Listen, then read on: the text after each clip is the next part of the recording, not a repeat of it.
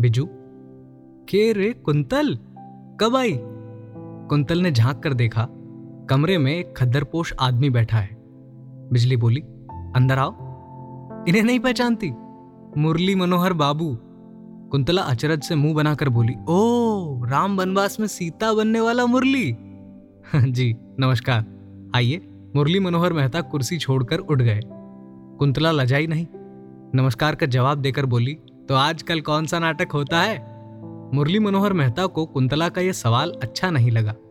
बात करने का उचित ढंग भी नहीं जानती।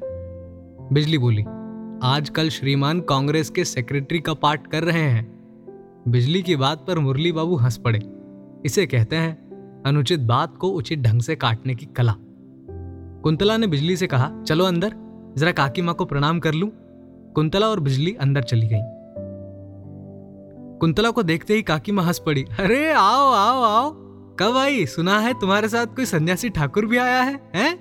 कुंतला हंसकर बोली, अरे, काकी माँ, इतने सवालों का जवाब देने के लिए पहले एक कप चाय चाहिए। तो चाय पीकर कुंतला बोली, बिजू, सुना है तुमने कांग्रेस ज्वाइन कर लिया है? ठीक है, अब तो जेल जाने का डर नहीं है? बिजली बोली, मैं तो बी एम पास नहीं, कि वकालत पढ़ने की बात सोचूँगी। कुंतला समझ गई उसके लॉ पढ़ने की बात यहाँ तक पहुँच गई है। काकी माँ बार बार उससे कहती थी, तुम फ़िल्मों में क्यों नहीं जाती? अभिनेत्री बन जाओ। फूल गेंदा शाह की तरह यहाँ भी काकी कुंतला की देह में फ़िल्म एक्ट्रेस ही ढूंढ रही थी, कुंतल बाला। राम टहल ने आकर सलाम किया, दीदी जी, बैठक घर में एगो सन्यासी आए हैं, तेतरी दीदी को खोज रहे हैं। बैरगाछी कस्बे में कुंतला को सभी तेतरी के नाम से ही जानते हैं। कुंतला चौंक पड़ी। बिजली ने धीमे स्वर में पूछा ये सन्यासी कौन है कुंतल? कुंतला तनिक अप्रतिभ हुई। सन्यासी नहीं, वो अनूप है। बैठक घर में मुरली मनोहर मेहता और अनूप चंद्र सान्याल एक दूसरे से परिचित हो चुके थे। एक कुर्सी पर सफ़ेद खादी पोशी और दूसरी पर गेरुआधारी। कुंतला के साथ काकीमा और बिजली भी आई। काकीमा सन्यासी ठाकुर की चरण धूली लेने लगी तो कुंतला चिल्ला उठी, काकीमा, क्या कर रही हैं? अनूप ने हाथ जोड़कर क्षमा याचना की। अरे, मेरे कपड़े को देखकर लोग सन्यासी समझ लेते हैं मुझे। मुरली बाबू ने पूछा तो आप सन्यासी नहीं है? अनूप ने कहा, ऊपर से तो ज़रूर हूँ, अंदर अभी रंगा नहीं हूँ। कुंतला बोली, तुम किसी दिन 420 दफ़ा में पकड़े जाओगे अनूप। ठग सन्यासी, रंगीन ही पहनना हो तो कोकटी खादी पहनो। बिजली तभी से अनूप की आँखों में कुछ ढूंढ रही है। अनूप चंद्र सान्याल, कुंतला के बड़े भाई के मित्र का छोटा भाई, कुंतला के साथ आया है। सन्यासी नहीं है, फिर भी गेरुआ वस्त्र ही पहनता है। कुंतला बोली, इस रंगे सियार की लंबी कहानी है काकी माँ किसी दिन आकर सुनाऊँगी। आज चलती हूँ। अनूप ने कहा, लेकिन लेकिन मैं नहीं चलती हूँ। सभी ठठाकर हंस पड़े अनूप की बात पर। रमा छवि और कना हिंदी पढ़ती हैं। कना बोली, अब बेटा चले स्त्रीलिंग। कुंतला ने कना को प्यार करते हुए कहा, ठीक कहा तुमने। बेटा चले स्त्रीलिंग। मुरली मनोहर मेहता ने एसडीओ के चपरासी को पुर्जा देते हुए कहा, साहब को बोलो, जल्दी मिलना है. एसडीओ साहब ने मुरली बाबू का स्वागत किया। आइए आइए मेहता जी, कहिए, क्या समाचार है? मेहता जी नाप तोल कर मुस्कुराते हैं, हाकिमों से बात करते समय। बोले, मैं ये पूछने आया हूँ कि आखिर सब डिविजनल विजिलेंस कमेटी की मीटिंग कभी बुलाई जाएगी अथवा इसी तरह अंधाधुन कारोबार चलता रहेगा? इतने बड़े वाक्य को सुनकर एसडीओ साहब समझ गए कि मुरली मनोहर मेहता क्या चाहते हैं। उन्होंने कहा देखिए मुरली बाबू, जब तक विजिलेंस कमेटी में दो और मेंबर नहीं लिए जाते, मीटिंग बुलानी बेकार है। मेंबर का चुनाव कब तक होगा? अब आप ही दो नाम दे दीजिए। मुरली बाबू ने अपना पोर्टफोलियो बैग से एक डायरी निकाली, फिर दो नाम बोले। एक, राम जतन सिंह का, और दूसरा जमीलुद्दीन डायरी देखकर ही दूसरा प्रश्न किया मेहता जी ने। कोवा खोम गाँव के केस का क्या हुआ? एसडीओ साहब ने कहा, पुलिस रिपोर्ट आई नहीं है अभी। Police report. लेकिन थाना कांग्रेस के सभापति ने तो रिपोर्ट दे दिया है। एसडीओ साहब मन ही मन कुड़ रहे थे। इस बार बोले, मेहता जी, हम लोग तो पुलिस रिपोर्ट को ही, लेकिन पुलिस झूठा रिपोर्ट देगी। एसडीओ साहब कुछ क्षण तक मुरली मनोहर मेहता का मुँह देखते रहे। क्या समझता है ये आदमी अपने आप को? एसडीओ साहब के अंदर का हाकिम जाग गया। बोले, देखिए मेहता जी, कोर्ट की बात मैं अपने डेरे पर नहीं करता। पुलिस की रिपोर्ट को झूठ कहने से तो नहीं होता है। साबित करना होगा कि पुलिस मुरली बाबू गर्म हो गए। बोले, मुझे सब कुछ मालूम है। इस मुकदमे को सभी मिलकर खराब करना चाहते हैं। पुलिस और हाकिम सभी। मुरली बाबू को तुरंत पूर्णिया जाना था। उठते हुए बोले, लेकिन इसका नतीजा क्या होगा, सो समझ लीजिए। एसडीओ साहब ने मेहता जी को समझाने की चेष्टा की, किंतु मुरली बाबू का बिगड़ा हुआ मूड सही नहीं हुआ। एसडीओ साहब मन ही मन कांग्रेस और कांग्रेसियों को कोसने लगे। साले गवर्नर समझते हैं सभी अपने को। ये राज नहीं चलेगा। उन्होंने कुड़ते हुए मन को शांत किया। देखना पड़ेगा इस मेहता को। कौआखोम में किसान संघर्ष छिड़ा हुआ है, बकाश्ता आंदोलन। जमींदार और किसानों के बीच में है कांग्रेस और सोशलिस्ट पार्टी वाले। पुलिस वाले अभी तक किसानों के पक्ष में है। जमींदार मुरली मनोहर बाबू का संबंध ही। है उनका कहना है, इसीलिए सोशलिस्टों ने यह बखेड़ा खड़ा किया है। कोर्ट में दोनों ओर से मुकदमे दायर किए जा रहे हैं रोज। घटना स्थल पर दफ़ा एक सौ चौवालीस लगा हुआ है। पुलिस तैनात है। इसके बावजूद रोज कोई ना कोई घटना घट ही जाती है। कल किसानों की ओर से मुकदमा किया गया है। जमींदार ने खलिहान में आग लगवा दी है। कलेक्टर साहब को तार दिया गया है।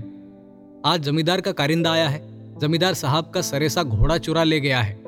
उत्तर की सीमा पर कालाबाजारियों ने मिलकर मार्केटिंग इंस्पेक्टर को पीटा है। मार्टिनगंज अस्पताल में पड़ा हुआ है बेचारा इंस्पेक्टर। भंगाहा के महाजन के घर डकैती हो गई है। बंदूक वाले डकैत थे। कदुआ गाँव में दंगा होते होते रह गया। गोकशी करने जा रहे थे वहाँ के मुसलमान। एसडीओ साहब ने इन सारी घटनाओं को एक सूत्र में बांधते हुए कहा यह राज कैसे चलेगा? अभी अभी खबर मिली है कोवाखोम में पुलिस को गोली चलानी पड़ी। एसडीओ साहब बिना कुछ खाए पिए दौड़े। आर्म्ड फोर्स लेकर डीएसपी साहब भी चले। कचहरी के मैदान में भीड़ लगी है। कोवाखोम में पुलिस ने नहीं, जमींदार ने गोली चलाई थी। तीन आदमी मरे हैं, पाँच घायल हैं। कुआखोम का जमींदार फरार है। पलटू बाबू तीर्थ यात्रा से लौटे हैं। तीन महीने के बाद राम टहल दौड़कर फूल बागान के फाटक के पास जाता है चरण धूली लेने के लिए। पलटू बाबू के हाथ से गठरी गंगाजल आदि लेकर हवेली के अंदर जाता है। गुरुदादू आवी गेल। रमा छवि कना दौड़ी हुई आती हैं एक साथ। गुरुदादू बारी बारी से सबकी ठुड्डी पकड़कर प्यार करते हैं। गृह स्वामिनी नमस्कार करती हैं। बिजली हंसती है। अरे हाँ ये तो सच में गुरुदादू है। विभिन्न तीर्थ क्षेत्रों से लाए हुए प्रसाद और फूलों की गठरी खुली।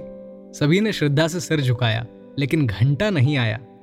हेला जब हाथ में एक पेड़ा और गले में एक रंगीन बुद्धि लेकर लटकाए कमरे में आया तो घंटा हंस पड़ा। तू सब दिन रह जाएगा इसी तरह, गोरू। हेला बोला, घंटा दा, गुरु दादू आपको खोज रहे हैं। पूछ रहे थे बार बार घंटा घर में नहीं है क्या? घंटा अभी कार्य व्यस्त है, किसी की बात सुनने की छुट्टी कहाँ? खड़ाऊ की खटपटाहट सुनकर दोनों सतर्क हुए। गुरु दादू? घंटा सिर झुकाकर खड़ा रहा मूर्तिवत। गुरु दादू की मंद मुस्कुराहट को चुपचाप परखता रहा। पलटू बाबू थोड़ी देर तक चुप रहे, फिर बोले, बैठो। घंटा ने मन ही मन महसूस किया, इस बुढ़े के पास बस यही एक बड़ा अस्त्र है। मुस्कुराहट। न जाने क्या हुआ कि घंटा अचानक तेज़ी से उठा और पलटू बाबू की चरण धूली लेने के लिए झुक गया। फेला अवाक खड़ा रह गया। पलटू बाबू ने फेला से कहा, बिजू को ऊपर बुला। बिजली के साथ गृह स्वामिनी भी आई राम टहल भी आया। पलटू बाबू हंस रहे थे। कहने लगे इसके सिर पर सवार भूत उतर गया है, लेकिन इसकी दुष्टुमी नहीं गई है। इतनी भक्ति अचानक इसके दिल में उमड़ी है, गुरु दादू के लिए, हैं? घंटा कहता है, गुरु दादू, आपको मालूम है बिजुदी कांग्रेस की प्रसिद्ध लीडरानी हो गई है? लीडरानी, सभी हंस पड़े, किंतु बिजली नहीं हँसी। पलटू बाबू बोले, मुझे सब मालूम है, अखबार में खबर छपती है इसकी, अब तो हाँ। इस प्रसन्न वातावरण में लट्टू बाबू मुँह लटकाए आए। पलटू बाबू की चरण धूली लेने के बाद उसने उनसे दुसंवाद कहा। छोगमल ने साझेदारी तोड़ दी। दीवानी कचहरी में नालिश भी किया है। काका, ये मछली तो निकल गई। तो? निकल गई तो जाएगी कहाँ? पलटू बाबू का चेहरा तमतमा गया। उन्होंने कहा छोगमल के सिर पर भी भूत सवार हुआ है। नए एसडीओ साहब से मिले हो? कैसा आदमी है? खूब खाने पीने वाला। पलटू बाबू ने एक बार राम टहल की ओर देखा। राम टहल नीचे चला गया। गृह स्वामिनी को भी किसी काम की याद आ गई। रमा छवि और कना ने नीचे शोरगुल शुरू किया। ठाकुर खाने को नहीं देता। ऊपर के कमरे में पलटू बाबू का दरबार लगा हुआ है। पलटू बाबू ने बिजली से पूछा, मुरली बाबू कब आ रहे हैं? कल या परसों तक। कोआ खोम के मुकदमे का क्या हुआ? चल रहे हैं। दोनों ओर के लोग गिरफ़्तार हुए हैं। पलटू बाबू गंभीर हो गए। उन्होंने घंटा से कहा, घंटा, साइकिल लेकर जाओ और जगन्नाथ बाबू को मेरे घर पर भेज दो। पलटू बाबू कह गए, घबराने की बात नहीं है। पुल की सिक्योरिटी जमा करने के लिए पैसे की कमी नहीं होगी। लट्टू बाबू की डगमगाती हुई नाव का खिवैया आ गया था।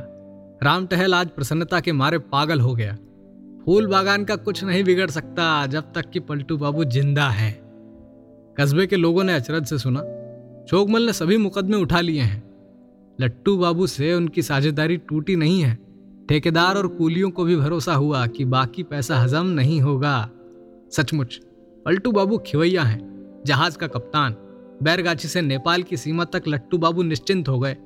तीन ही दिन के अंदर तीन लाख का कारोबार बिना किसी के देखे सुने जाने हो गया।